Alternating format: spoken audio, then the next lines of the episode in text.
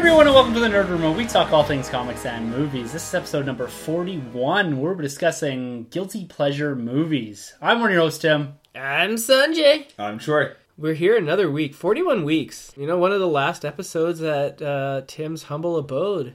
Yes, yes, I'm moving out here in a couple weeks. And yeah, I had to dismantle the entirety of the Nerd Room. Yeah. Just a few remaining relics here in what is formerly the bedroom in the basement, but is now the pseudo Nerd Room for recording. Well, that's an actual room. As before, it was like a nerd living room or something. So now, Nerd Sanctuary. yeah, yeah. So yeah, we'll be moving out here. We'll be shifting some of the recordings over to a few of the other nerd rooms, maybe Troy, Studio Sunjay. Okay, B, yeah. Studio C. We can do it. Yeah, OG. So hopefully we don't have hit any bumps here in the recording, and that should be fine. I've only got an entire house to move all by myself, so should be fine. If So you, if you want to help out, hit us on the hashtag. Yeah, that would be fantastic. who's one superhero that you'd most want to help you move? And who's one that you'd be like, oh, I really don't want to have this guy help me move? Nightcrawler. Nightcrawler, yeah, he could just Oh, transport. yeah. Yeah, Good Yeah, right. Good call. nailed it, nailed it. Yeah, that's that's it. Yeah. yeah. Nightcrawler, hit me yeah. up. Yeah. Maybe even Cloak. Yes. Yeah. Oh, that's One of good. the two. I think Yeah. that with Hulk, you get him mad, he just smashes your couch. Like no Hulk, like don't just stop. Just doesn't know his own strength. Yeah. So it's like picking up. Oh. He, he doesn't want to do it anymore, so he turns into Banner, and he's just like, I can't help you. Banner. Did you guys have a chance to check out Agents of S.H.I.E.L.D., the season four season premiere? Absolutely not. Oh no, I did. I've heard. I've heard good things though. Yes, Yeah. that's Miss Good Juicy. And Yeah. coming into this, I'm like, I'm hyped up about it. Love MCU stuff. A lot of people don't love this show. Right. Yeah, And they do have reasons here and there. It's, it's not up to the standards of the movies or the Netflix series. If that's the part of the MCU that you love, this isn't that. Right. But This does give you your little dose of MCU. And one of the questions that you asked Troy a couple weeks ago when we were talking about the season premieres was, is this a show you could just jump into from season four? Right. Right. After watching the season four debut, I'm going to say yes. Nice. Okay. okay. It does a good enough job Yeah. as far as introducing enough new content, new stories, and new characters Yeah. that you can understand it enough. Okay. And it also does a good enough job as far as your loyal long term viewers and giving you enough as far as your commitment level to this that it all still matters. Right. But they introduced like four huge new concepts. Okay. Okay. And one's been all over the internet, right? right. This is Ghost Rider. Yes. yeah. Robbie Reyes. Mm-hmm. And they did a fantastic job on the visual effects here. That's good to hear. Yeah. Yeah. And I looked at it at first, the first scene, I was like, okay, they've hidden it behind a flame and it's at a distance and that. But once they go for it, they really do just head on say, look, we're not hiding anything here. We're not doing these kind of obscure viewed skull faces and flames and all that. This is just full on CG face, mocap face. So they've Nice. gone beyond like just pure animation and done actual mocap for this TV series. Wow. Wow. And there's a short little VX reel where they're showing how they did it, how they did the mocap, how they did the lighting around the jacket. It's really cool to check out. I have to say, it's not up to movie standards, but it's pretty good. Is it better than Nicolas Cage? It's getting close. Wow. Wow. Well, it's, it's it's not movie quality. I don't know how much they dumped into that, but I can't even remember the Ghost Rider what it looked like. I'm assuming terrible, but this looked really good. Like this stood up to some of the best CGI I've seen on TV. Cool. And so, how's this portrayal? Because I'm not too familiar with the Bobby Reyes character, more so Johnny Blaze. Yeah. But how is how is he as a character in this Agents of the Shield? Is he the same traditional character as the comic, or is he a little more like the Hellblazer we know as um, I've never Johnny really Blaze? read much Ghost Rider. Even I've never read the Robbie Reyes series. Okay. I think I maybe read the first introduction, Yeah. like the first issue. But as far as I can tell, it's a pretty good portrayal. Nice. And they're playing him almost like this Jekyll Hyde type character, where Right. it's Robbie Reyes is there and he acknowledges the fact that the devil's inside him. Yeah. And it's not him that's killing people; it's it's the Ghost Rider that comes out. And this cool this cool mythology they're building on the streets about the Ghost Rider, and he's this vigilante, and he's going out and, and killing rapists and Nice. and Oh, you know murderers and all that and Yeah. pedophiles that Yeah. that he actually acknowledges killing and the main protagonist Quake is you know you don't have the right to to kill these people be the Mm-hmm. judge jury and executioner type and then they end up battling it's really cool though Nice. they've done a good job and I'm looking forward to seeing this play out in the Agents of Shield series Good stuff. Nice. So for Ghost Rider, help me out because I don't read a lot of Marvel. Is he involved in a lot of the um, events, like the lot of the crossovers? Seems like he wouldn't really fit in. Like having Ghost Rider, I'm just you know thinking of Johnny Blaze, but him battling like Ant Man or something. No, yeah, he's never really been involved. I mean, way back there was like a Fantastic Four, whereas the new Fantastic Four, which Oh, was um, Ghost Rider, Grey Hulk, Spider Man, and Wolverine. Okay, That's a that's I guess that's a team up issue that went on for a little bit. that's kind of cool. Um, I think he also had something else going on with Werewolf by Night, and then Blade, and I think Punisher. oh, that's a good crossover. Yeah, Yeah. but other than that, he hasn't. He's never dipped in Civil War. He was in Secret Wars. They had the Ghost Riders, and they're like a gang I think that Oh, went around. okay. Yeah, Oh, He popped in and out of one or two of the books I read. right. Yeah, Nothing significant. nothing though. crazy. Eh? I think he's kind of faded out in the comic world. At Yeah, least he's a real before- '90s character. Yeah, he's very Yeah. 90s. Yeah, Yeah. yeah. So is Johnny Blaze? If I were to pick up Ghost Rider, because you know that character kind of interests me. If I pick up a Ghost Rider issue, will it be Johnny Blaze or will it be this new person on Agents of Shield? I'm not sure to be honest with you. Pretty sure it's Bobby Reyes. Yeah. Bobby Yeah, Reyes, yeah. I think he's Bobby all, Reyes. all different. Bobby Reyes. Mm-hmm. Oh, okay. A couple other concepts that they introduced on the show in this season premiere was the idea of life model decoys, Yeah. which is something that's you know strung right through the Marvel comic book universe. Classic Shield. Yes, and this idea that Shield is coming back as far as being put back into the light, back into the public, back as a government organization. Oh, that's huge. Yeah, and it's they've actually fractured up the original team, the small team from the previous three seasons, Yeah. because of this more or less reorganization of Shield. So it's another big concept that they're bringing, propping back up into the light. Maybe Shield will make a, a reappearance in the MCU at some point too. That's cool. So uh, nothing about um what's his name right? Nick Fury. Nick Fury. nothing about Nick Fury. No, nothing yet. Yeah. So he's gonna have to make an appearance somewhere in the MCU at some point. He's done several appearances on this Yeah. before, Oh. and to oh. bring him back in maybe for an episode or two. But they do have this new director that they've introduced. His name's Jeffrey. There's some speculation as to who he could be actually out of the Marvel comics. You know, they're talking about the Patriot and a few others. Oh, Yeah, so it's interesting that they've kind of strung that Really? along. Yeah, yeah, it's it's starting. There's they're seeding a lot of different ideas here, and then the last one they're doing here is they've introduced a mystical or magical element as well. So there's this case that they're chasing, and there's some weird, like it's almost like a horror thing where you got this like little girl that kind of runs out, and it's you know just touched on it once or twice throughout the episode, Mm-hmm. and it looks like they're maybe trying to tie a bit more to Doctor Strange. oh That's man. cool, that's I cool. I like that. Yeah, it's good to see because Doctor Strange is what one month out. So November. yeah, they Yeah. gotta start pumping this thing. I mean, to be honest with you, I haven't heard much. So you know, maybe that's gonna change in the coming days.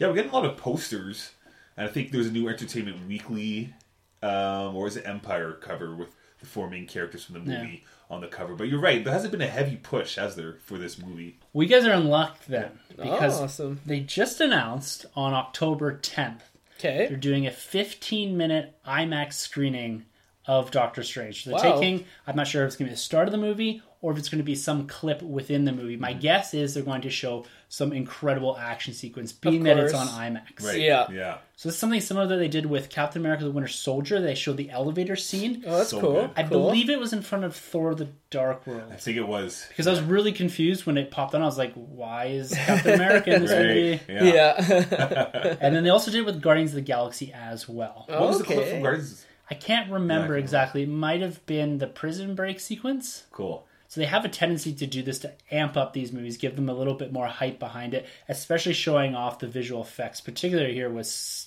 with Doctor Strange. Almost Spider-Man. so will you guys be checking out this 15 minute preview? So this seems like it's going to give away a big action sequence, Yeah. probably a little bit of the plot. Is this something that's going to draw you in to maybe amp you up a bit more for Doctor Strange? Said it's in October, right? October 10th. Yeah, so I don't think there's any movies. I'm not much of a horror guy, so there won't be anything I'm going to see in October. So I'm probably going to stay away from this one. Yeah. Is Yeah. this like gonna play in a specific movie in front of, or is this just gonna be like on its own? You got to buy tickets specifically for this. I believe that it's just a 15 minute clip, not in front of a movie. I'm not Oh, exactly sure how they're doing okay. it. But they're selling, at least from the tickets that I could see that were on sale, Yeah. it looked like it was just for the 15 minute clip. And it's Oh. only in select theaters across North America. And the only one in Calgary that it is playing is at oh. Scotiabank. There's no oh. way I'm gonna check it out. That's so far from my house. In that case, Yeah. it's not too far from me. I might be there. Yeah, it's pretty cool. I mean, I'm gonna see this movie regardless. It would have been cool to check out, but I'm not gonna go out of my way to see it. Yeah. No, me neither. I'm. I've stopped watching the trailers for this. Oh. No TV spots.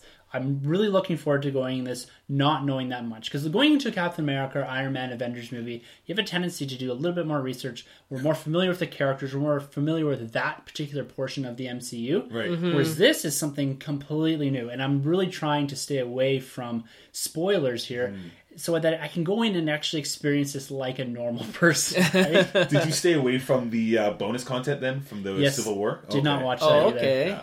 That one really sold me on this movie too. Really? Yeah, I, I had to. I watched it. And, All right, I'm man, gonna have to check I'm it out. Excited. Awesome. So, and with all these new movies too coming out, because Ant Man, I did the same thing. I tried to stay as far away from that as I could. You got a few of the quips from Paul Rudd and some of the trailers and that, but I really want to experience that as a different type of Marvel cinematic movie, and that's the same thing I'm going for here. nice. And so they're really starting to pump up the advertising here. I know you guys say that you haven't seen much of it, but this looks like it's the start of it. Yeah. And I also found one of the legends at EB Games here in Canada. Oh, Wicked. So I've got the Karl Mordo, or Baron Mordo as he's known in the comics. Yeah. yeah. Excellent likeness. The box looks great. There's eight figures, and your build a figure is the Dormammu. Yeah. Oh wow. However you say that.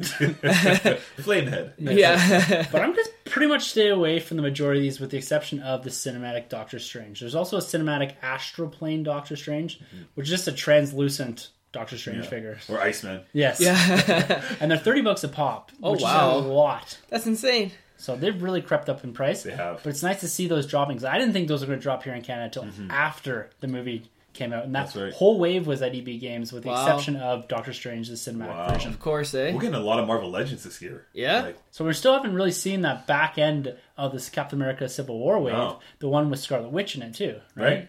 Yeah. And so we've Oh. gotten probably five or six waves here.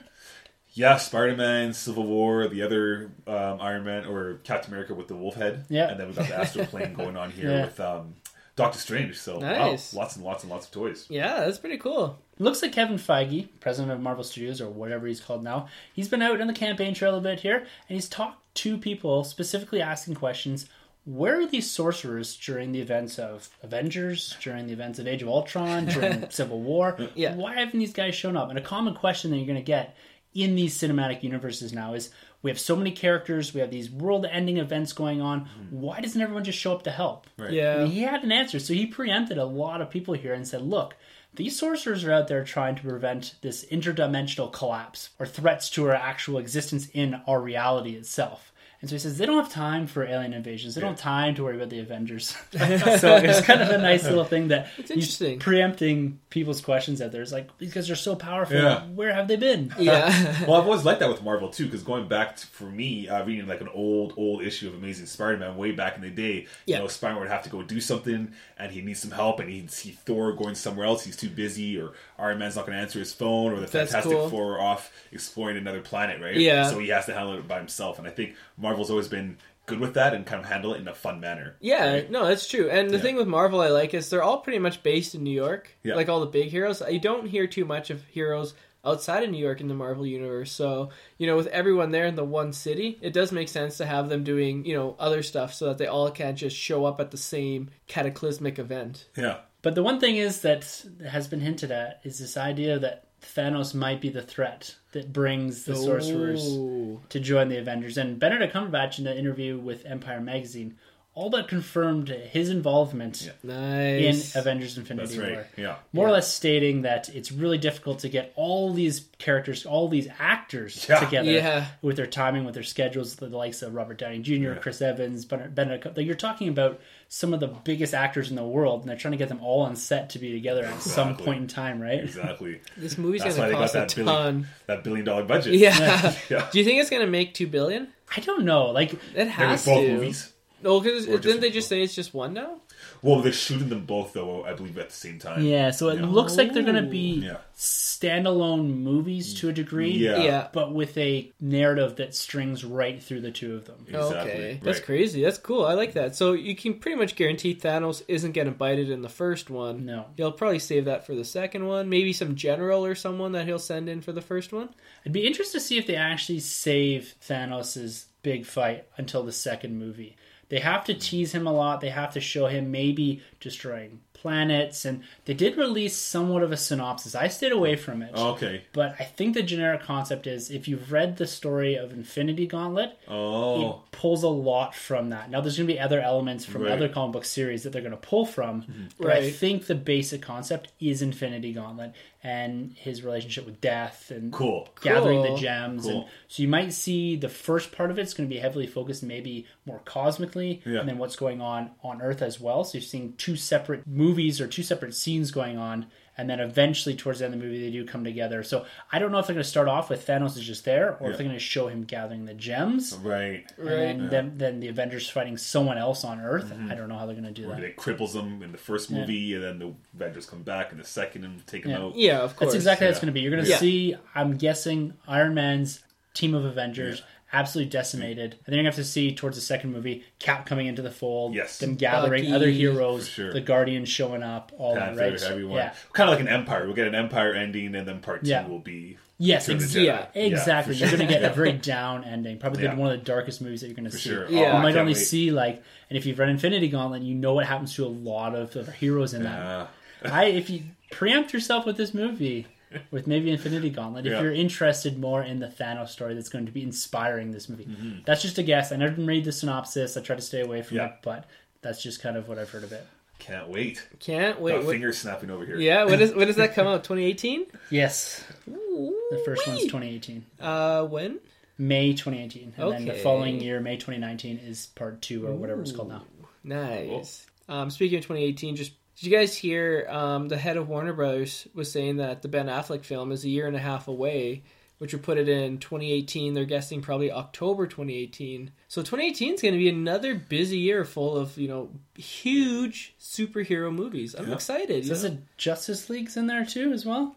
Uh, no, Wow. Justice League for some reason is 2017 and then 2019. Oh yeah, the oh, okay, so it's two years. Before. Yeah, yeah, and then so it's 2017 is like Justice League, then Batman, and then like a whole bunch, and then Justice League again. So I'm excited. The president of DC also did mention that the DC universe could use some improvement. you know, a little disheartening to hear that. I really like the films. I like I'd like him to stand behind them, but eh, whatever. As long as they keep making them, I'll keep watching them. But it's, interesting interesting 'cause it's good that he's saying that in a way. Like it's good that he recognizes it needs growth and it needs to improve. But at the same time, it kind of makes you worried for the next couple of movies. Yeah, It's a step in the right direction. It seems that maybe they didn't have that same type of control that they wanted, Yeah. and maybe that's a good thing. You know, we've we've seen a lot of movies that have been at least rumored to have been affected by involvement from very senior people at studios. But this also tells me that they weren't really paying attention to this. Exactly. yeah, exactly. And so maybe now they're focusing. They're just saying, "Oh, Avengers or whatever. They're making hundreds of millions of dollars. It's fine. We don't need to worry about it. Zack Snyder's pretty good. Yeah. The, Yeah. the visual effects look great. You know, they probably show up to the CEO's office and say, "Here, check out this sequence." And It's Yeah. probably always a fight sequence or something like that. They probably don't see the full movie until a couple months before, and by that time, you're like, eh, "What do I do? Fantastic for it, or do I just let it go?"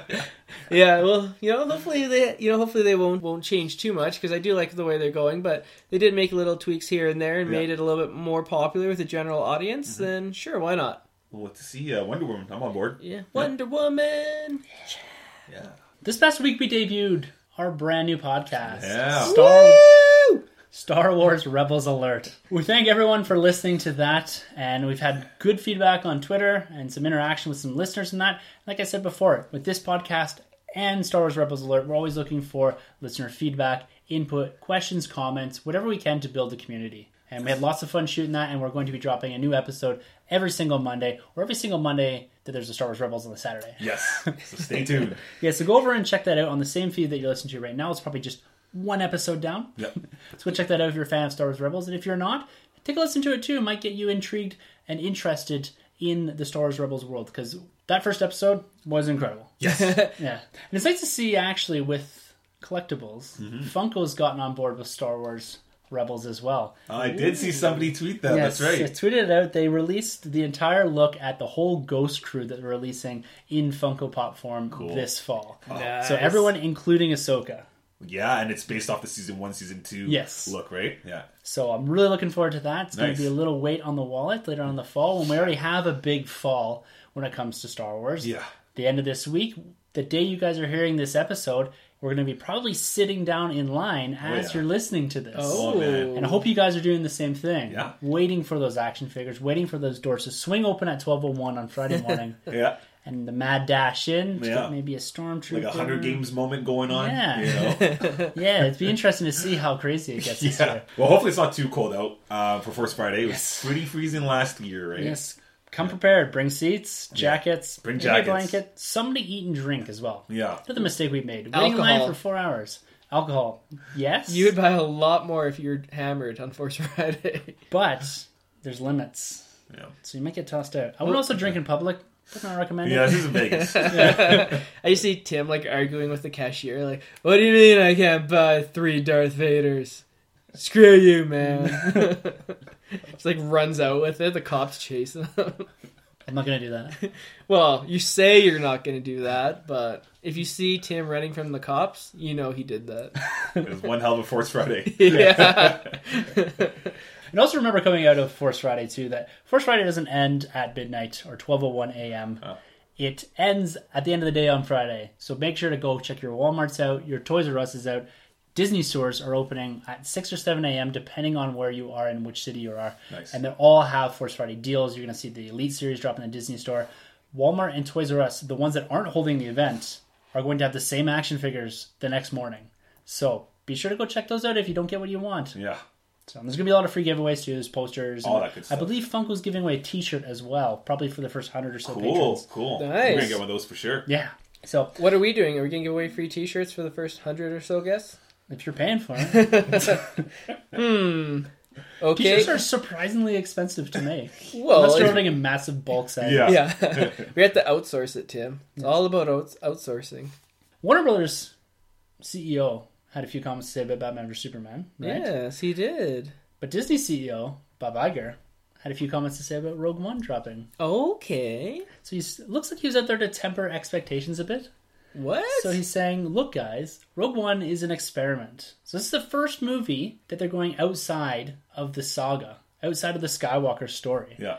So he's out there saying, look, this isn't going to do Force Awakens money. It is trending as high as Force Awakens. There's a lot of interest in this movie. Yeah. But I think he's out there throwing his hands up, being like, look, this is our first shot at something different. Yeah.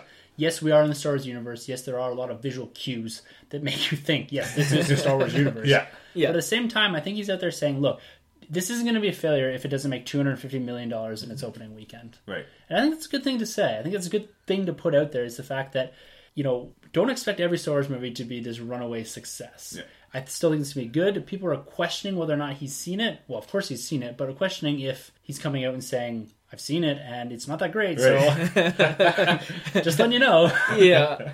I really don't think he's doing No. that. But it is good to see him out there saying, "Look, this this is how it's going to Yeah, be. it's an experiment. It's an experiment. Yeah. That's it. Yeah. And that experiment is going to really set the tone for the following anthology movies, particularly Han Solo, Yes. as well as the one that they've more or less announced, kind of in 2020. So Mm-hmm. they were talking about him and Kathleen Kennedy about the idea that they have movies, they're reviewing movies to 2020, and then looking at 2021 and beyond. Yes. What do you think of having Star Wars movies every single year now? Are you going? Are these going to run or wear thin on the general audience? Like we have up to six or seven comic book movies a year now. Yeah. Yeah. Is one Star Wars movie a year too much? Is it? Are we going to lose some of that passion, lose some of that fan base, and lose some of that authenticity that comes with big Star Wars movie every couple of years, every three, every ten years? I don't know, maybe a little bit, but I think depending on how well they pull these movies off, right? I Yeah. mean, with cliffhangers like The Force Awakens, you're going to constantly be pulling back the fan base and more so to see these movies. But the anthology films are a little different because they're more more so a one and done. Yeah. Yeah. Right? So once Rogue One's over, well, we already know um, A New Hope occurs, right? Yeah. So uh, the the anthology films, yeah, I don't really know where they're going to sit, and like you mentioned before, they're experiments, so who knows how that's going to work out. But I think the anticipation for every episode movie, so the eight, nine, ten, and so on, I think it's going to have us all pulling our strings. Yeah, I mean, I know Tim's probably you're probably like super jacked to hear that Yeah. news. Yeah, I mean, if they said we're getting a Batman film every year, I'd be super jacked to hear that. Yeah. Uh, my only concern is just the level of quality. If you're putting out a film every year, can you maintain how good The Force Awakens was? I mean, that's a lot of pressure to do it every single year. And what if something goes wrong, or you know, something gets delayed, or you know, something in the weather? Even, I mean, these movies you can't move these big tentpole projects because you just give them out to all your vendors and there's all promotional material with the date on it. So Star Wars, you know, they say we're going to come out December 24th, 2017, 2018. They're going to have to come out that day, so it's a lot of pressure on them. If anyone can do it, I'm betting on Star Wars, but I think it works though because technically it's two years to make each movie, right? Yeah. So Yeah. you know the the episode movie has been in progress for two years, and then the next anthology film will have two years. So back and forth, I think they can still put in enough um, quality behind their projects, right? yeah. I think you take a look at episode eight. They're done filming it. They're in post production. Yeah. and it doesn't come out for over a year. Exactly. yeah. That's a lot of CGI. then. So I think it's just a lot of time they give themselves. And before this is supposed to come out in May, so that, that's they've kind of shifted things around there it's as well. now concrete for Yeah. uh, December release, right? Yeah, but the idea that he referred to Rogue One as an experiment, so it's the mm-hmm. first movie outside of the saga series. But when you step back and look at Rebels, that's a real first shot at something visually that's outside of the saga. So this is it ties in pieces of the saga movies, particularly focusing a little bit on Leia here and there. But this is really almost like an anthology story. The fact it's telling something completely different Right. than a Skywalker Yeah, story. unfamiliar characters, Yes. right? Yep. Yeah. And so that's the first thing outside of the books that are actually doing that. So you have Clone Wars, which focuses on Anakin, and Obi Wan. R two, Exactly. So you have all those saga characters in there. But Rebels is a great example of something that's well received, Yeah. that's telling different stories that tie into the greater Star Wars universe. Yeah, it really stands on its own feet. Yeah. Right. Yeah. And that's what I'm expecting from these anthology Yeah. films. So really excited going forward. Really excited that maybe we'll get a Boba Fett movie. Yeah. Maybe a Bounty Hunters movie. Maybe, maybe. Chewie? Something Maybe. like that. Maybe an Obi Wan. I Maybe know you're that's what I'm hoping for. I want Obi Wan. A C3PO movie? Uh, that's you- okay. We got C three joining us right now. Actually, Yeah. over here. On He's kind of right. creepy. He's just staring at me. Like, his eyes never move. I don't really know. push the button Hi, I'm C3PO. Human tribal right there. So, if they made a C3PO and R2D2 movie, like a buddy comedy cop movie, would you guys watch it? I don't think that would work. I think it would work as like a cartoon sort of thing. Like they do these Lego Lego shorts things, and that. yeah. That would really work Yeah. from there. Be surprised if they haven't already done it. but as a buddy cop movie, I just don't think it would work. Or- Yeah, fine. like like a Bad Boys too. Yeah. Bad Boys, like 27, because they're way Oh, in the future. Jump Street? Yeah. Yeah. What about uh, Ewok Christmas remake? Oh, I love the first two. Yeah? No, no, no, I did. No. yeah. So, so what are you guys most anticipating, or what do you guys think the the uh, third anthology film could possibly be? Because we don't know what it is, right? I'm thinking Bounty Hunters is You're thinking, my- yeah. If they give, give us a Cad Bane, because he's from the Clone Wars, we Yeah. don't know what happened to this character. He's a huge hit. I'd love to see him in Boba Fett. Yeah, I'd be it's sold. it's a way to do a Boba Fett movie without having it Boba Fett centric. You Yes. could have this concept of you could even go like a Guardians of the Galaxy sort of route where you do have this Yeah. ragtag band of bounty hunters, Yeah. or Yeah. they're chasing something in particular, like and then tie that whatever they're chasing into the greater universe, or have some sort of implication for something, Yeah. and maybe set it in a weird timeline like between Empire and Return of the Jedi, Yeah. so that something different. So it's it's a time frame where Han Solo's frozen in carbonite. Yes, the- looks the- like training or something. Yes, and yeah. the, the rebels have taken a big hit, losing Echo Base, and so it's a different kind of universe at that point. Right. And it's a timeline that hasn't been explored by Hasn't the been comic touched, books. yeah. And I'm racking my brain to really think of anything that's explored that timeline in any sort of detail. Right, I actually really like that idea. Yeah, That's cool. They kind of did something similar in uh, Clone Wars, but as a younger Boba Fett, he's still like a kid, and Yeah. he's joined by like Cad Bane and a couple other bounty hunters. But I'd really love to see that take actually. Nice. Yeah. I'd say uh, a Jabba the Hutt movie, just focused on him and his rise to power. Like Godfather centric. Yeah, exactly. Shot by Scorsese, like the Goodfellas, the Yeah. Good yeah. Subtitles all over the place. Yeah, but go. yeah. So yeah, for me, it's um, it's definitely um, Obi Wan Kenobi Yeah. Yeah. for hands down. But I think you got me sold a little bit on the the uh, bounty hunter nice. set and uh, the God The- Father, the God Hut. The job father. Yeah, the Job Father. Yeah. Stepping back to DC a little bit. So we had our first look at Superman in a promo released for the Supergirl series is dropping in about a month's time. Yep. Nice. Troy is a big fan of Superman. Yeah. What are your thoughts on this portrayal? This first TV portrayal since Smallville, I believe. Yes. Yep. Yeah. Um. You know what? The portrayal of Superman himself, I like. Like he's he's witty. He's fun. He's happy. Pleasant superhero. Is that a dig on the uh, Batman vs Superman film, Troy? Well, you know what? The Man of Steel version worked for me. Yeah. hundred percent.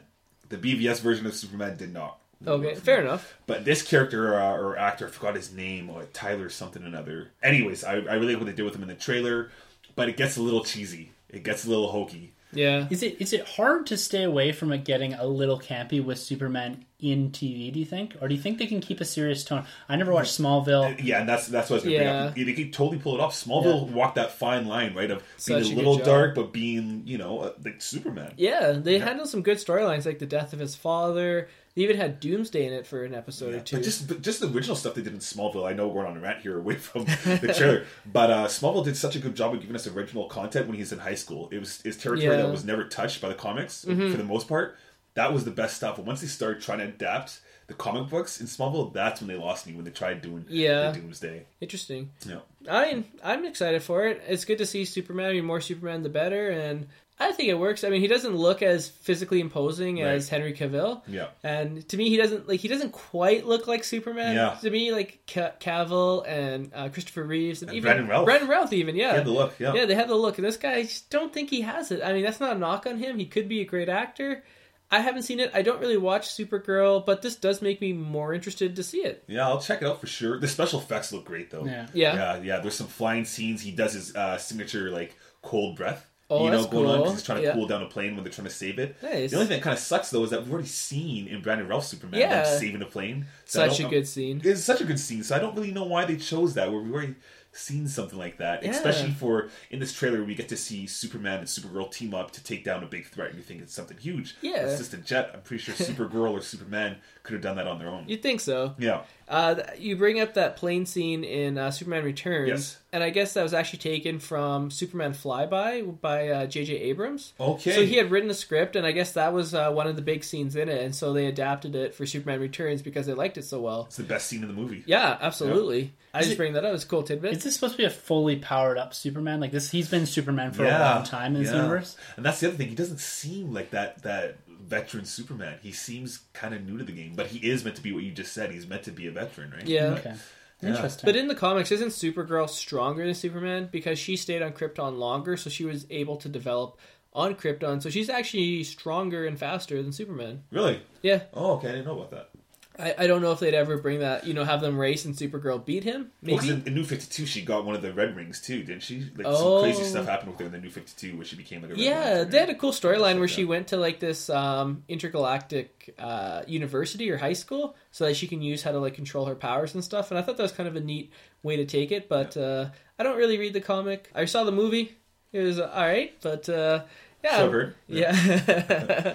Faye Dunaway did a good job as Supergirl, and uh, I'm gonna maybe start watching this TV show. Yeah, I'm definitely gonna check out the first uh, season premiere for this on Nice. the CW. Yep. When does that go? in October at some point, I believe the first or second week of October. That's when all the CW shows debut. Yeah. Okay. So we got some good stuff then. Yeah, I think it's gonna be the Flash, Arrow, Supergirl, the Legends Legends, tomorrow. tomorrow. the following week. Wow, that's nice. like every day.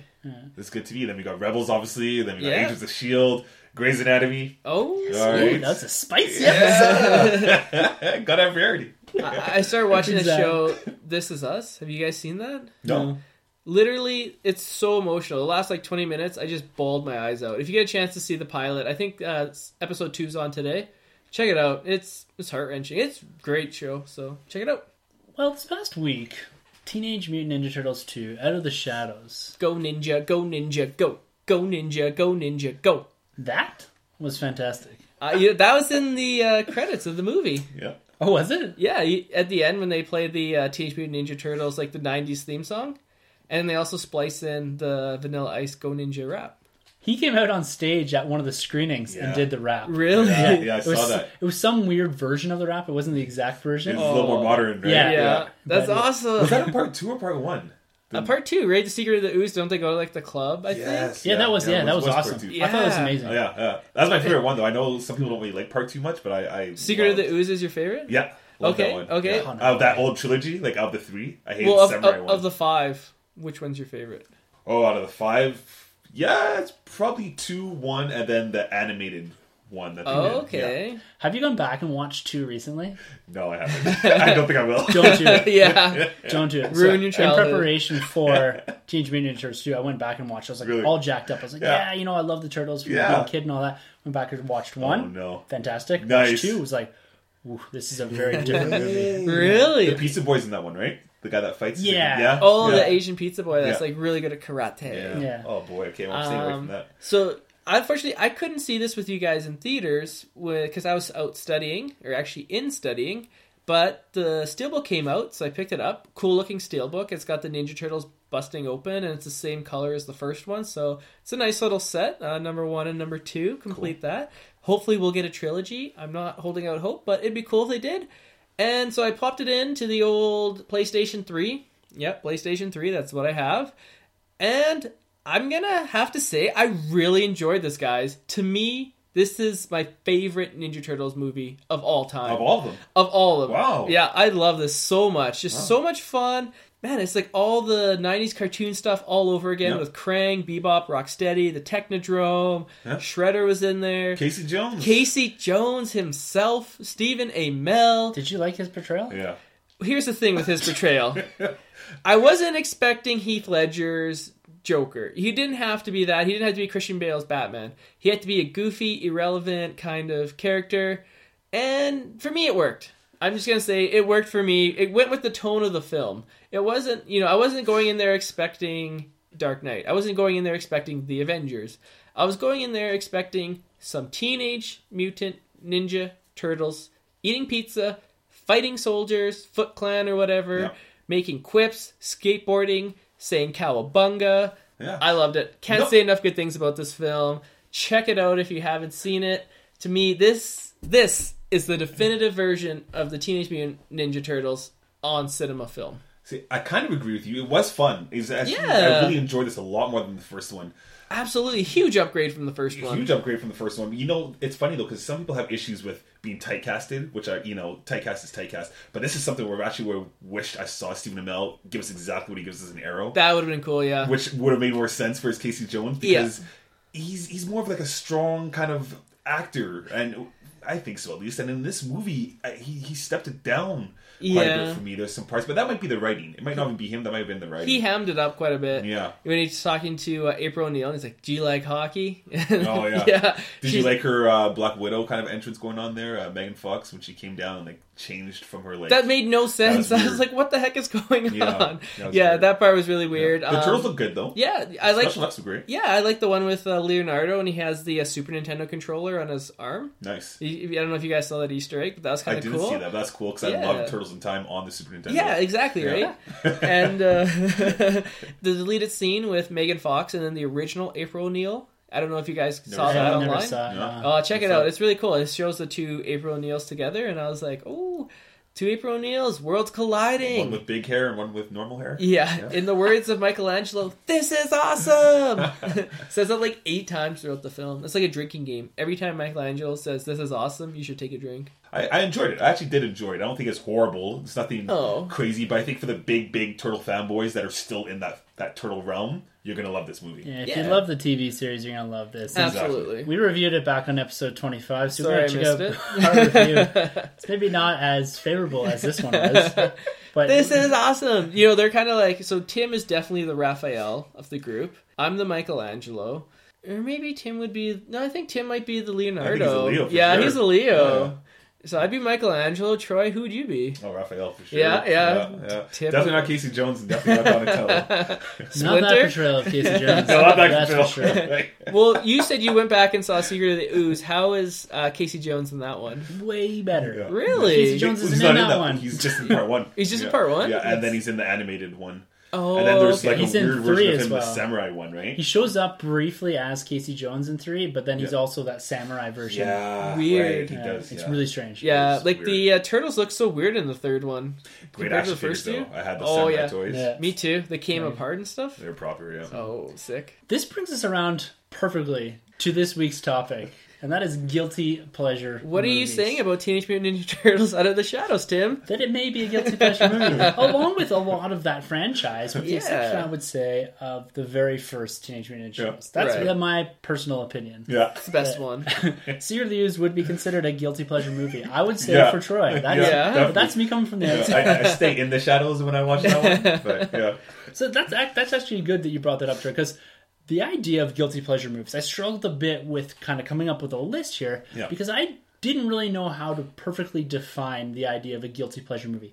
Is it a movie that you love that everyone else hates that you're almost embarrassed to say that you love when everyone's like that movie sucked? You're like, yeah, I hated it. or is it just a movie that has a tremendous amount of rewatchability? Mm-hmm. Or is it a movie that stereotypically we're not supposed to like, a chick flick or something Yeah. like that? I don't, I don't know. What is your guys' definition of a guilty pleasure movie? Yeah, I think it's something kind of out of the norm that you're not meant to like. Yeah. So it's something that is looked down upon, but you're kind of like, I love this movie. Yeah. Yeah. That's what I would say. Okay, yeah, that's kind of what I went to. Like movies that typically don't do well with critics and possibly with audiences. Um, so that's why I included a lot of my list, and also some movies that you know you don't really expect uh, people to like. Like for one, musicals. I'm a huge musical fan, so I have a ton of musicals on here. Wicked. Yeah. Yeah. So uh, just stuff like that. You know, you just wouldn't expect people like musicals. Not that there's anything wrong with it, of course, because I love musicals. So it just you wouldn't really expect it. So that's kind of what I went with. Yeah, I kind of went along the same lines of movies that I find myself continually go back to, but don't really know why I go back to them. that if they're like I said on TV, I'll sit and watch them, or if they're kind of like, oh, you know, what am I doing this weekend, or Yeah. Netflix or something, right? Nothing else is on, and you kind of just want to sit and do nothing. These are the type of movies I go to, and maybe it's because it's the movies I'm able to go into and turn my brain off, Yeah. Yeah. and not really focus in on some of the huge plot holes or some of the dumb ideas or some of the ridiculous characterizations of people. Yeah. And I'm able just to say, look, I can do this without having this idea, this concept of being like, what about that hole? What about continuity? What about this? That Right. we find ourselves doing a lot, particularly when it comes to comic book movies. Yes. Right? Yeah, no, absolutely. And sometimes a movie like The Dark Knight, we all love it, but sometimes when you're watching it, you actually got to pay a lot of attention to it in order for you to get the full enjoyment out of it. Whereas if you watch another film that's maybe less deep and less great, I guess you'd say, um, then you can just watch it and look past the flaws and just, you know, sit down, turn your brain off, as Tim said, and have a good time. Yep. All right, Sunjay, lay down a couple of your guilty pleasure movies here. All right. And one thing I'll say off the top here, for those of you listening, we'd love to hear your guilty pleasure movies. Absolutely. Or if you think we're crazy for liking one of these movies specifically. Let us know. All right, so like I said, I do enjoy a good musical now and then. So I'm going to lay down some of my favorite musicals. Let me know what you guys think, and then I'll talk about my favorite musical. All right? cool. Spice World, Moulin Rouge, wonderful musical. Grease, classic. Across the Universe, uh, premiered at Toronto International Film Festival. A little lesser known, uh, but it takes place in uh, the 60s and it's to the background of all Beatles songs. very- Across the Universe influence. is fantastic Right. movie. I love that movie. Purple Rain, again, Prince. Oh, Prince, great soundtrack. I My think- favorite Prince album. Oh, absolutely. Yeah. And the when he finally goes up to sing Purple Rain, Oh, I think it's the best man. ending of any musical you could ever have. He kills it. My Oh. wife doesn't get it. She just What? doesn't get that movie. I know. but- No. Bro, I have that record anyway. So Oh, really? Wow. Yeah, yeah. That's I have it awesome. on vinyl. Probably my favorite is Rock of Ages. The one that came out a couple years ago with Tom Tom, Cruise? Cruise. yeah. So it's pure 80s in all its glory. So one thing, if you know a lot about me, I love the 80s. I love that era. I love all the genre of music from there. And this has so many great hits like Journey, Poison, ah, so many great songs. I just love it all. It's just such a fun movie. I mean, the plot makes no sense, but just I love all the songs and just the acting. Like Tom Cruise is hamming it up for the audience. Yeah. and- Catherine Zeta-Jones. Catherine Zeta Jones is great in that as well. Um, so many good celebrities in this, and so many good uh, acting performances. I mean, I always wanted to get a top five musicals episode, so this is the closest I'm ever going to get, probably, unless me Unlikely. unless me and Baron do a top five horror musicals episode. so, what do you guys think? What are some of your uh, favorite musicals? And uh, yeah, do you guys enjoy the genre? Definitely enjoy the the genre. I'm more of a Broadway guy. Like I actually, I like to go, you know, to the Jubilee here and, and really Yeah. see those shows because I love love those. Um, I did hear they're making Wicked into a movie, so I'll be the first one to watch Have you ever that. seen that on Broadway? Twice, Yeah, three times. Really? I love Yeah. Wicked. I saw it twice when it came here, and I saw it once in uh, in England. Oh, so I nice. saw it in London too. Yeah. Oh, okay. I saw I saw it in. New York on our honeymoon. Oh, actually, me and my wife went, and uh, yeah, it was it was great. Awesome. I'm Team Elphaba all day She's just misunderstood, guys. Yeah, okay. for sure. We just went and saw Book of Mormon here in Calgary too. Oh, and how I was did it? see that one too. Yeah, So yeah, yeah. good. The Yeah? performances are great. Yeah. Yeah, Is that West the- Side Story scene over here. Lion King. Nice. Yeah, oh, I saw Lion King in so Vegas. good. Lion Yeah. King's cool. Spider Man. No, it's so good. Did you see it? Yeah. Wow, saw it in you New York. did, eh? Yeah. One of the few. The performances are crazy. What they do. on Yeah. set, but it's just not a good story, and the music's just not good. And it's U2 that gave us the the music. and Really? it wasn't that good, and I love U2. Did they play with or without you? No, they didn't. Jerks. Tim, what are your thoughts? Musicals, yeah, I really do enjoy the. My wife really likes musicals, Nice. and I can't say that I would consider them a movie I would go and just sit and watch. Mm-hmm. I usually get sucked into them because my wife's like, "Here, you should really watch this." Like Rent was really good. Oh, Rent's great. Rent's great. heart-wrenching. Oh, how did I forget about that. You that? can't watch that Love like the Rent. second time because you're just like in tears. Yeah, seasons of uh, I can't remember the title. I think Seasons of Oh, Love. Great yeah, song. Yeah, yeah. yeah. Glory. Another good song there. Gets you right here. Yeah, yeah. The feels. Yeah, Chicago's not so good. I haven't seen that, but that Yeah. one best picture, didn't it? Richard Gere, I believe, in there. Yeah, It beat like out that like one. Saving Private Ryan or something crazy. That's that doesn't sound reasonable. No. Troy, how about you? Some guilty pleasure movies? yeah, um, Mean Girls. Nice. Mean Girls 2005, Lindsay Lohan, Tina Fey, Rachel McAdams. Like, what more can I say? All star cast. great Amanda. Seyfried. Yeah, that movie's awesome. And of course, if I like Mean Girls, I gotta bring it back to Clueless. Of course. Clueless, 1995, Paul Rudd. All right, Oh, Paul yeah. Rudd is great. Alicia Silverstone, Stacey Batgirl. Dash, Brittany, the late Brittany, Brittany Murphy. That's right. Great, great movie. That was the first movie I ever got on pay per view. Really? Yeah, yeah. Sat, sat out in my uh, in my living room and watched that. Ordered a pizza and I had a, I had a blast. I had a blast. Yeah. I just picture like teenage Troy just having the best time of his life. Like, yeah, it, it's great. As you know, as yeah, yeah. That, that to me is a true guilty pleasure. Yeah, yeah. That oh is yeah, very much just you know laying up on the couch, slice Yeah. of pizza in her Yeah, hand, just loving life. oh that's a great film. Yeah, Have you watched great. it recently? I haven't. I'm kind of believing that in a, in a sacred spot there. I still Yeah. have the VHS, but Oh. VHS. Yeah, yeah. Nice. Yeah, Tim, what's what's yours, man? Yeah. So I, I, I ended up dropping these into probably four or five different categories. Yeah. I found myself my guilty pleasure movies are all centered around a particular genre or type of movie. Right. The first one I lay down here is Michael Bay movies. Oh, okay. Yeah. yeah. Armageddon. Armageddon's one Nice. Nice. for sure. Yeah. Yeah. The Rock, Nice. Oh, yeah. have to. Bad Boys 2. Bad Boys That Two is awesome. Yeah. So good. A lot of people hate that movie. I love Yeah. that movie. It was the only movie I've ever seen Will Smith just let loose. Yeah. Yeah. He's awesome in that. Full Will Smith. The scene when they when they meet the boyfriend. Yeah. Love that. Love that film. Yeah. How about Transformers 1? That one wasn't bad. I like that Transformers one. one and two. I'm okay with. I'm Two not sucks. two, not two, not two. One. And actually, I heard three was decent. Three's all rightish. It's better than two for sure. Mark But- Wahlberg's in that one. No, he's in the No, that's after? four. Oh, So, Yeah. speaking of which, side tangent. Yeah. Have you heard this weird ass synopsis for Yes. Transformers: The With the Last Knight? Nazis? He fights Nazis. Nazis and he's in Winston King Arthur's Churchill? court. Yeah, so there's this, there's this big huge issue with I can't remember if it's a birthplace of Winston Churchill or if it was somewhere that he lived, and they've basically draped it up in, in Nazi gear, right? Yeah, setting a base in Winston Churchill's place. I Yeah, and they're like, oh, it's so disrespectful, and it's for the Transformers movie. So Oh. is this gonna be some weird like time travel movie where they have to fix. yeah, or are they just like going and like it doesn't make any sense to me. You send Transformers back to King Arthur's table, and they just step on everyone. Yeah. You go to World War II, like they just st- go and step on Hitler. I don't know. Like, Unless it's the really weird. Decepticons go back in time first, and then they're changing history, and then the Autobots have to go back and stop them.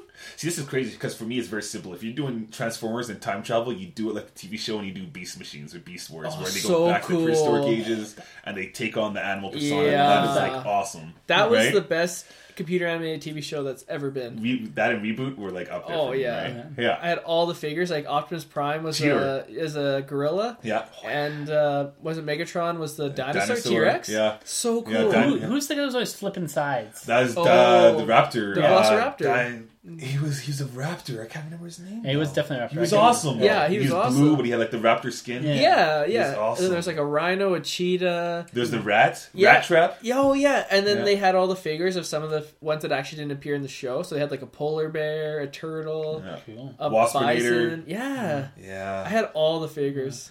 love that show. Sorry, Yeah. that's a big No, that was a great Anyways, show. yeah. But Lego Bay movies, I find them to be the ones that I either hate them Yeah. and can't stand them and want to get the hell out of the theater if I'm watching them, Yeah. or they're ones that I'm like, yeah, I can watch Transformers for the fifteenth time, Yeah, or Bad Boys, or his early stuff is okay. Yeah. Yeah. It's not really favored by critics, and there's there's the lovers of Armageddon because I find that a lot of people really love Really Armageddon. him. Yeah. Yeah. that oil rig scene, weird. yeah, Really weird. yeah. What about uh, Con Air? Is that Michael Bay? No, that's a Bruckheimer uh, Oh, film. I can't. I don't know if he directed, but he, that was when Jerry Bruckheimer was producing. So he produced a lot of these too, like The Rock and all that. And that's Yeah. the same era. Yeah. and the Con Air I love too. But Great it's film. that those all those films and Face Off and a few others Yeah. all Yeah. kind of came out in that like '96 through Right. you know '99. Yeah. and that's kind of that era that they all feel like they're the same movie. What a time to be alive in the '90s, kids. Oh yeah, So Awesome. cool, cool. how about holiday movies?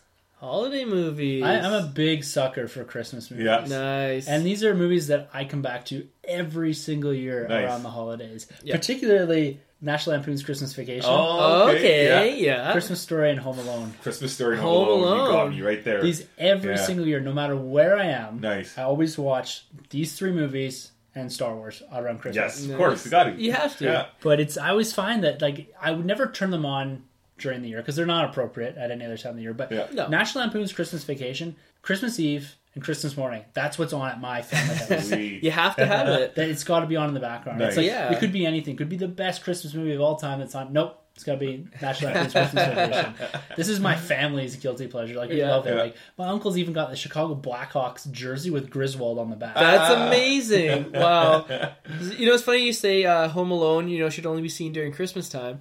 I guess uh, upon initial release, the film was just so successful that it actually played until like June of that Really? year. Yeah, like it just went right through the holidays and right through like January, February, and then they finally pulled it in June. So that just shows like difference in terms of how movies stay in theaters nowadays, where no movie would stay six months in a theater, no matter how successful. That was a great movie. Part one and two. I think I like two a bit more, but part one's ah, actually I don't even know. They're I- both I- incredible. yeah, right? Lost So in New. York. yeah, they're both really good. We lost Yeah. Kevin again. so Tim, you brought up two movies from one of my favorite directors, and I'm kicking myself for not including him in my list of top five directors. John Hughes, who did Breakfast Club. uh, Breakfast Club, Home Alone, um, Sixteen Candles, Ferris Pretty in Pink, Fe- Ferris Bueller's Day Off, Weird Science. too? Weird Science, Oh, yeah, yeah. uh, Uncle Buck. This guy was the king of '80s, and I actually have him on here because I love teen movies. Yes. So things like Ten Things I Hate About You, She's All That, Oh yeah. yeah, Yeah. Mean Girls, Yeah, a little man. bit of a Mean Girls, Yeah. Easy A, Easy A was good. Yeah. yeah, I love Easy A. Yeah. Uh, what's her name? Emma Stone. Emma Stone Yeah. and Lisa Kudrow. Great film. Yeah, yeah. And you know, I mean, it's just the same thing with uh, John Hughes. Just anytime a John Hughes film is on, I just have to watch it. They're great. They're great, and I think a lot of kids think they're a little bit dated nowadays. Um, they definitely do show their age, but I'm able to look past that, like we said, and I love it. Like Breakfast Club to me Yeah. is the perfect film for growing up, and I even had to stu- I even had to do a report on Pretty in Pink in uh, high school about like teenage life and stuff like that. So. You know these films have such a huge impact on you know the world and teenage life, and Yeah. he was literally the king of the '80s. Like He captured that high school feel that when you want to grow up, you like you want that high school experience, that Saved by the Bell or that Yeah. um, that weird science kind of Absolutely. experience. Yeah. And you had the Brat Pack, so you had people like um, Molly Ringwald, Emilio Estevez, Yeah. Ally Sheedy, who was actually the teacher in X Men Apocalypse. Little Easter egg for you. Anthony Michael Hall and a host of others. So nice. They just did a parody episode on the Goldbergs this past week on The Breakfast Club. Oh really? Nice. Yeah, which is an 80s centric TV series. That's And they did amazing. a parody of the. No it's way. really good, really Oh, well done. That's amazing. That's a TV show. I recommend it when we talk Yeah, about new TV Yeah. series, I but yeah. go check that out. It's a fantastic Nice. TV show. I'm gonna have to check that out because Breakfast Club to me is probably one of my top ten favorite movies of all time. Yeah, that's great. It's Love great. Going off of high school, this is a little different. It's high school, but it's animated. A goofy movie. I Oh. love this movie. I had the 1995. The Yeah. cartoon series was a Goof Troop, which was okay, but then you got to see an, uh, a high school version of Max, right? And it had a cartoon Bobby Brown kind of character, uh, Powerline. And that was like some of the greatest like music scenes I've seen in movie, even to this day. Like it's awesome. And Powerline. Powerline, right? It was awesome. I was just like blank staring Troy right there. And I was like, Yeah. Powerline was great. You got summer vacation. You know, you got the high school feel. Yeah. Uh, you know, the guy chasing the girl is, is, is awesome. And Powerline. What more could I ask for? It's one of the best cartoons. I mean, was this released in theaters? yeah, I saw it in theaters. Oh wow! And this is the first movie I saw as an anime movie where I could actually tell the difference now in like an animated movie and then an animated TV show. You know, so the quality of Yeah. uh, Goof, Goof Troop compared to a Goofy movie was huge. Right? yeah. Love, love Awesome this movie. I still watch love it to that. this day. Got it on Blu-ray. Yeah. I think we all have like Disney guilty oh, pleasures. sure. We all love Disney films. sure, I can right. list like so many. Star Wars, Marvel, Pixar. I, I meant the animated films, the animated, like some of the classic. know. Because I feel like we grew up in the golden age We of did. Disney. Yeah. Movies like Lion King, Aladdin, Robin Hood. Robin Hood, like all those were big hits. But for me, one of the ones that always stood out to me, and it was a little lesser known and less popular, was Hercules. I love Hercules. That's Hercules one of my was a great film, yeah, and they had the TV show that went with it. That's awesome too. It's Yeah. like a prequel. And then uh, Michael Bolton, who sang um, Go oh, the distance. Go the Distance, Yeah. yes. Yeah. Love that. Yes. Love that. Yeah. The nice thing about those Disney movies is now that we all have kids, we're all going to be able to revisit those in a very short amount of time. Yes. Yeah. This is coming up. My daughter is in love with the Mickey Mouse crew. Nice. Oh, nice. So I was just thinking, like, Goof Troop is a fantastic movie to show Yeah. her. Oh, yeah. And I get a little bit of You gotta watch guilty it. pleasure watching it that too. So is, is Goof Troop in the vault though? Because I know how Disney likes to put all their films in the vault. I don't know if that one was. I mean, I got mine mm, probably don't know. two, three years ago. I don't think that one is. I On found it at a Walmart. Really? Yeah. Yeah. But something like uh, Little Mermaid Yeah. or like those or Lion King, I think that's probably in the vault. Yeah. I actually found the Little Mermaid, uh, funny enough, at a pawn shop for two bucks, and it was like the special like 25th anniversary DVD. Well, So I was like, sure, I'll get it. So Nice. I love it. I love the Little Mermaid. Nice. Another guilty pleasure, Little nice. Mermaid. Ursula scares the hell out of me. Under yeah. the Sea. Oh, I love that song. And then The Simpsons parodied it when uh, Homer versus sexual harassment. he sings his own version, and then Marge is like, "That's your answer to everything, Homer. We're not moving under the sea." that is good. Another genre that I tend to lean towards when I want to turn off my brain, get a little watching in, is disaster, apocalyptic, or alien invasion films. And like, I really love some of these, and some of them are good, and some of them are horrendous. I love that genre. it's so good. Right? How about Sunshine? Have you ever seen that? yes, Danny Boyle. Danny Boyle's got Yeah. Chris Evans and Cillian Really? Murphy in it. Yeah, It's about a spaceship that goes up into space to launch a nuke into the sun to restart the sun. Yeah. And it turns this like weird horror flick towards the end. No Yeah. way. But it's really good. Chris Evans that is film. fantastic in it. Cillian Murphy is fantastic. What, what year did this come out roughly? Oh. 2007. yeah, I'd say that. Whoa, It okay. was it's still around when Blockbuster went out of business because I picked it up, and it, actually, if you go to my house and see it, it's still in the Blockbuster case. So. No way. Yeah, Nice. I'm not replacing that because that is a relic. Cool, cool. Have you it's ever called what's it called, sorry? Sunshine. Sunshine. Yeah, it's called Sunshine. I think this came around his Slumdog Millionaire. 2007. I was right. Nice. Yeah, Good nice. stuff. Have you ever seen The Core?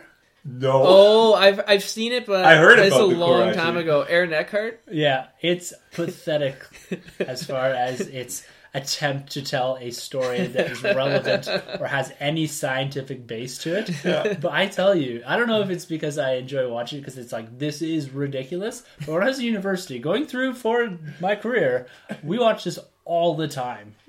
And I don't know why. And it was ridiculous. They essentially have this beam that can shoot through the earth. Oh, And they end up in the core, floating around in the core. That's And they have this new element they invented that, with higher pressure and temperature, it gets stronger, so they can actually go in the ship.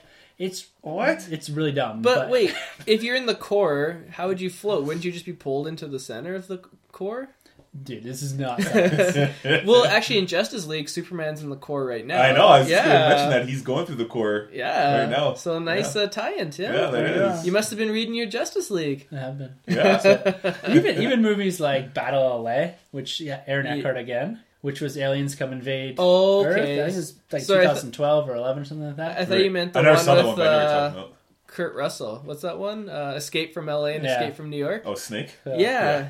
I, and I love all those. Like um, 2012 is again ridiculous. Day after Oh, tomorrow. yeah. But those kind of movies, I don't mind going and be like, ah, yeah, I can just watch these. Right. Yeah. But one I have to recommend here, and I don't know how this was received because this came out quite a long time ago, but it's called Fire in the Sky. It is one of my favorite alien invasion flicks of all time. It's based on true events, Oh, okay. apparent true events, and a man gets abducted. His friends get blamed for killing him, Wow. and then he ends up showing back up, and it's it's really really good. It's really eerie. Wow. And um, my dad and I watched it when we were living at our cottage, actually, and Ooh. our cottage was out secluded and all that. And it's like really creepy. I was like, I cannot sleep. so That's that's, awesome. probably my favorite or my go-to movies All to right. just turn off. Yeah. and not and try not to be critical of them. And it's it's harder now. I think we have different goggles on now when Yeah. it comes to looking at movies, how we perceive them, because we sit here and we do review a lot of different movies. Yeah. and we seem to have an opinion. We're more involved in the process as far as bringing these movies to the general population. Not that we're actually making them, but we do follow the from basically concept to development to production and to when they get dropped, right? Right. And Yeah. so we see a lot more of what's going on. We understand the direction these are taking, and Mm-hmm. I find that finding these little niches to go and just sit back and be like, yeah, I don't care. I'm gonna go watch this Yeah. disaster flick. I love. Right. Yeah. I'm Yeah. in. I agree. You know, it's funny you say that because Independence Day 2, I think part of the reason why I didn't like that as much is because Independence Day 1, to me, is the greatest disaster flick that's ever been created. One of the yeah. It's like the most perfect Yeah. disaster flick.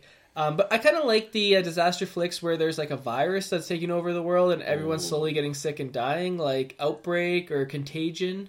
Some I of those Legend. ones. I Am Yeah. Legend, World another War Z. one. World War Z. Love that one. Yeah, so well, speaking of World War Z, sad news with Brangelina. They broke up. that just missed our news wire at the top of the episode. yeah. Well, you know, he's in a couple of movies and she's in a couple of movies, so now it's sad because it's news. But anyways, I agree. I do like the um, disaster films. With the alien invasions are good. Always a classic. War of the Worlds is a good one with uh, Steven Spielberg. You could argue it's kind of his last big blockbuster budgeted movie. It's also a really shitty alien invasion movie. Whoa, whoa, whoa, whoa! Time out. War of the Worlds with Tom Cruise. Th- Wasn't there a book or an old movie? Way There back is when? an It's adapted uh, from something. It isn't was readapted. Wasn't it a radio broadcast? That's yeah. there Orson was- Welles? It was, it was a radio broadcast, I believe. Yes, way they back did a when. radio broadcast of it. I guess I don't know how true all of this is, but apparently there's a radio broadcast of them actually reading. I don't know if it's a short story or whatever it was, but people actually thought it was real. Yeah. Oh, freaking out. Okay. Because I remember when as a kid I heard that one. Like they played it for us Yeah. at school, and I was like, "Whoa, Yeah, Yeah. yeah, take Yeah. it easy." yeah. I, I, I know. I know we're talking guilty pleasures here, and I was waiting for one of us to bring up something that they felt was a good guilty pleasure movie. Love it. I do not like that. Spielberg, Tom Cruise, and Aliens. They should have been able to put something together better than what came on the screen. The only The end is dumb. the only thing I hate about that film is the way the kids are because they're so annoying in that film. Probably the worst annoying kids in any movie I've ever seen. But the action is awesome. Tom Cruise is Tom Cruise. he always he always gives it hundred percent, eh? Absolutely, Yeah. he's he's running in every scene like typical Tom Tom Cruise, movie. yeah. best run ever. Muppet Yeah. Run. Yeah, Yeah. I don't know. I, I dug it. I saw it in theaters. I own it. I've seen it recently, and I actually didn't mind it. So I, I like it. I dig it. Troy, you're the tiebreak here. Yay or nay? I never saw this one. I never saw this. I, Taking I, the easy yeah. way out. Like Green Day kid walking up at the end of the movie. So dumb. Oh yeah, I was like, how did he get there? Well, okay. I mean, that's what we said. I can look past that. I know it's a dumb thing, but I look past it and I just enjoy the journey. I can appreciate looking past it. I felt like we had to disagree at some point. You know, that is the one that got That's me. the one. War of the Worlds. I think it made like 200 300 million dollars at the box office. This is a big success, and if you go on the uh, Universal tour, they still have like, the set of the plane crash, um, where they filmed it on their backlot, so you get to go out and like film some, take some pictures as the crash plane and stuff. It's kind of cool. Wow. What about comedies? This this is something Oh, that are hits and misses Yeah. as for a lot of people, but Yeah. there's a couple specific ones here that I absolutely love, and it was the Judd Apatow films, Oh, particularly in his heyday. Knocked Up and For Real Virgin. Oh yeah, Whoa, those whoa. are great. Knocked Up. Yeah. Cannot stand that movie. To Really? me, that is like one of the worst movies. Whenever No. it's on, if my wife is watching it, I'll actually legitimately make her change the channel. Wow. I saw it in theaters. I hated it in theaters. That is one film I never got, and people seem to love it, and people want to like shake its hand and you know love it. But no, I cannot stand that film. Wow. I think you That's, know that's passion. every. yeah. I hate this film with a passion. If it's on in my house, I'll legitimately. If I see it, I'm like, nope, gotta change it. And, you know, I just cannot have it. Wow. Yeah, I, and I don't even own the film. Well, I guess you wouldn't. Like, yeah. Apparently, you didn't like it. I own a lot of films that I don't like, but this one is one that I hate. I really like that one. And 40 Year Old Virgin, I had a Oh, that tendency. was beautiful. Yeah, it that was really good. I had a tendency with that one to. I used to put on a movie bef- when I lived by myself and on my own and that, and I would put on a movie just in the background and just roll everyone to sleep. I bet you I put on 40 Year Old Virgin every single night for like six months straight. Because I could just turn it off. I could listen to it. It was comforting. I don't know what it was. I like the idea of this really nerdy dude who had all these sweet action figures all set up in his apartment and all that. I really like that idea. I feel like I could relate to that. Yeah, Yeah. you can bond with that guy. Yeah. He'd probably be on this podcast right now if we knew him. Yeah, comedies. I had um, Ace Ventura: When Nature Calls. I know a lot of people didn't like part two. I loved part two. Yeah. More than part one? More than part one. Oh yeah. Okay. I thought part two was brilliant. What they did with that character, I, I, I- I just felt like it was more funny, and they, Oh, they wow. changed the environment. They they didn't do the whole um, Hangover movement where they just replicated Oh, uh, the exact yeah. same thing. That is a good Yeah, point. you know what I mean. They did a lot more different things. Yeah. I mean, I heard a lot of people say that there are no good comedy sequels. Would you say then that's the best comedy sequel? I, I won't go as far as the best. I mean, I enjoyed Twenty Two Jump Street Okay. more than Twenty One. Oh, okay. I just Uh, watched Neighbors 2. Yeah, And Not as good it's as not as good. Right? Oh, yeah, you oh, were saying really? Yeah, it's Not even close. Not even close. Because Yeah. part one was great. It's just, it kind of rehashes a lot of Yeah. the same stuff. yeah, The the characters from the first one are great in this. Yeah. Particularly the guy from Mindy Project. His name's Ike. He's in Suicide Squad. Yes. He's fantastic. Oh funny guy. yeah, he is Yeah. good. Yeah. And Seth Rogen's good. The, the whole crew there is pretty good. Even Zac Efron. I really like him in comedy Oh stuff. yeah, yeah, I like Yeah. And, But the whole concept of it is just a big rehash, and Oh, no. and the the supporting actresses that are in the sorority Yeah. just don't stand up to the guys that were in the. It's unfortunate because they have Uh. some big names in there. Isn't the uh, girl It from Girl, uh, It yeah, Girl. It Girl Yeah. and Carrie? She's not really great in it. No, oh, that's Yeah. unfortunate. That is unfortunate. Um, Um, there was a guy back in the day that I used to watch, Sinbad, big comedian, Yeah. way back in the nineties, Love 1995, Sinbad. uh, house guest, Sinbad, Oh, okay. and uh, Phil Hartman. Yeah. oh, Okay. the late great Phil pretty good movie. Hartman. It's, it's a con man that's basically owes a huge debt to like the mob, so he basically takes on identity of uh, Phil Hartman's like old college buddy, and he tries to stay over at his place and like swindle him. But then he finds out Oh. that you're not my friend, but they build this big relationship. But it's a really really funny movie. Nice. Aren't they Yeah. both in Jingle All the Way as well? Yes, Yes, yes, they they, are. are. Yes, Yeah. they are. was trying to talk about Jingle All the Way. Yeah, yeah. Tim and That's another holiday good one, too. Yeah. Yeah. Arnold. That is one that I've, I've probably Man. watched way too many Right? times. yeah. Did you have a Turbo Man action figure? No. I did. Really? Yeah, I they actually sold made them. Yeah, and I got one for Christmas, and then it wasn't as cool as they made it seem like in the movie. But I have one. I'm sure I could still find it somewhere. Nice. It's probably worth three dollars. But uh... okay, so you guys are gonna rag all over me for this one.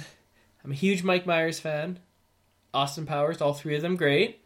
I mean, who doesn't love that? Wayne's World, another great Mike Myers film, right?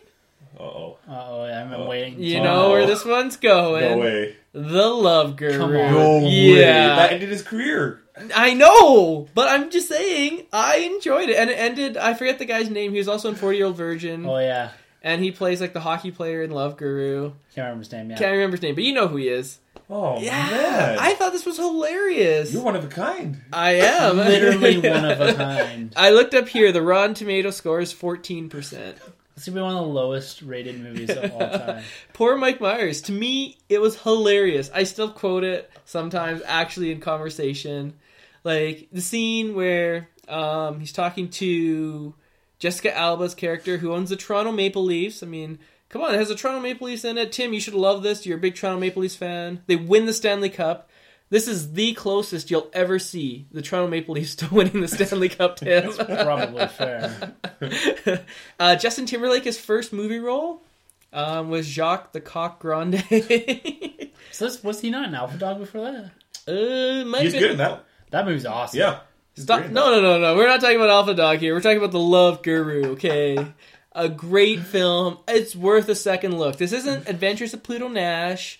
This isn't like Norbit. Okay, this is a legit movie that I feel like deserves a second viewing. Didn't that movie also come out the same time when Adam Sandler did that horrible um, "Don't Mess with the Zohan"? They were like both Yeah, around the same yeah, time. They're yeah. both like career ending for both of them. Yeah, that was. Ooh. So that is Whoa. a true guilty pleasure movie. I- That is literally down to the definition of you're the only one that likes Yeah. this. Yeah. I feel like you gave that a 14% on Rotten Tomatoes. Somehow you've managed to sign on with enough critic accounts to go from zero to 14. Because I watched about 20 minutes of that and I just couldn't anymore. It's hilarious. like, obviously, switch your brain off at the door. Okay, you're not gonna go in there expecting Austin Powers material, but it has some of the same types of jokes and humor in it, and I feel like it's worth a second look, guys. Trust me on this one. um, okay, continuing with comedies. Maybe you guys will like some of these more. Romantic comedies. Who doesn't love a good romantic comedy? You know, you got good ones like When Harry Met Sally. Oh, that's incredible. That is Yeah, such a great film. Another holiday film, Love Actually, is probably I don't know if you guys have seen this. Possibly, I can't. I don't know. With all the crickets, I'm guessing not. It has literally every Yeah, British yeah. actor in it Yeah, ever. Courtney, Courtney loves that one. yeah. It's So- such so a great I love film. that too. And Keira Knightley's in that one, right? Yeah, Keira Knightley and that. Rick from Walking Dead. Actually, that's how I knew him. And then when he appeared in The Walking Dead, I'm like, oh, hey, it's the guy from the Lo- Love Actually. And I still maintain if he ever came to the Calgary Comic Entertainment Expo, I would walk up to him with a sign that said, "To me, you are perfect," because it's from the film, and I bet you he would get the inside joke. But he didn't get the girl, did he? At the end No, but he got the kiss, and then he's like, Yeah. "Enough, you know. I, I, I'm gonna leave it to my best friend." Because kiss is always enough. he's Rick, okay? He's used to getting uh, the second girl. Does Rick get the second girl? Well, I don't know. We'll get into Walking Dead later. Um, Roman Holiday, another classic. Um, Audrey Hepburn, like this. This is like OG romantic comedy. Um, but for me, I don't know if you guys have seen this. Take Me Home Tonight. No. No. No, okay. So this one is a movie that's uh, I think it was shot in the 2000s, but it takes place in the 80s. Stars Topher Grace, Anna Faris, Chris Pratt. Wow. Uh, also stars Teresa Palmer. She's in uh, Lights Out and a couple other films. Uh, it's great. So it's a hidden gem. You know, a lot of not a lot of people know about this. I think it just came straight to DVD. But it's just like a fun, irrelevant comedy about kids growing up in the '80s. This one kid who works at a video store, awesome. Um, he's going to this party. He doesn't really know what to do with his life, and he's trying to pursue the it girl. So wacky misadventures ensue. Um, his sister Anna is Anna Faris, and she's also at this party. And so it's just a really fun movie. Um, to me, it's kind of like I don't know. Have you seen Dazed and Confused? Oh yeah. Yeah, so this is kind of like the '80s version of that. Cool. Yeah, so check it out. A lot of fun, great soundtrack. Sadly, the song "Take Me Home Tonight" is not actually in the movie, so I have no idea why they called it that. But uh, yeah, check it out. Okay, so you know me, I love horror. Have you guys seen Chopping Mall or Return to Horror High? That sounds like a porno. I thought so. To me, you know, the odds of you guys seeing this are about the same as Falcon voting for Donald Trump. Crickets. because crickets. he's a Democrat, right? well, side note, did you watch that debate last night? I, know. I did, I- yeah. Social media's been nuts. That Oh, was man. incredible. Yeah. It was insane. Good luck, America. Oh boy. Yeah. Captain America should Yeah. run for president. I heard he's thinking about changing his name to Captain Canada. Oh, yeah, because he is out. he's gonna sneak across the border. Um, so really quickly, Chopping Mall is a film about these kids, and they decide to stay overnight in a furniture store, have a little slumber party, but they don't do a lot of sleeping. If you catch my drift. And then they go out into the mall. The plot is ridiculous. So they go into the mall, but the mall has replaced all their security guards with these robots who um, apprehend burglars and criminals. And what happens is um, there's a lightning storm and it hits these robots, okay?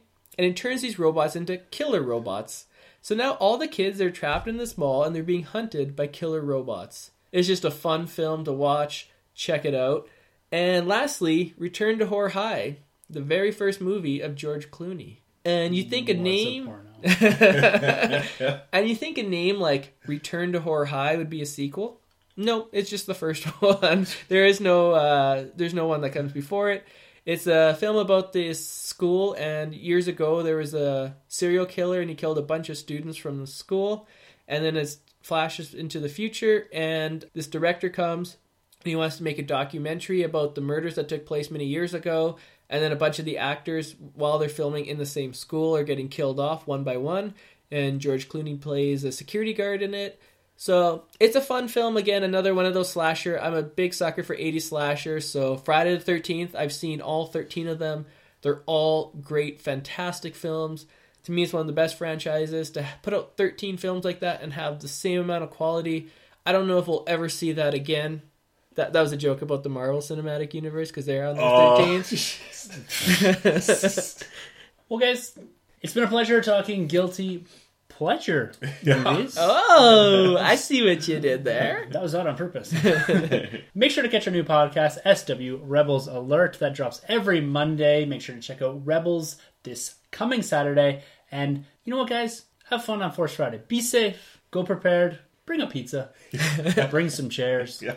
But we're looking forward to hearing all your stories about your Force Friday hauls, your experiences. I'm really looking forward to spending some time with some true Star Wars fans, getting out there and just spending hours in the evening, like ridiculous people in front of a Toys R Us, talking about Star Wars Rogue One and what's on the inside waiting for us. All right, you can always catch us at hashtag Enter the Nerd Room if you want to ask questions, comments, whatever. Our Twitter handles are at the end of the episode. We are on Facebook. We are on YouTube. We are on Stitcher, Google Play, all the listening platforms that you can think of. We are there for your listening pleasure. Well, we look forward to talking Luke Cage in a few weeks. Look forward to talking and discussing our Rogue One Force Friday hauls next week. And until then, for the Nerd Room, I'm Tim, I'm Sunjay. I'm Troy.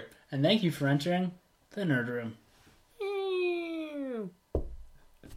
See, that was a heavy door. It was like a wood door. It's like a fire door. Bonus Yeah. content. I have something in here.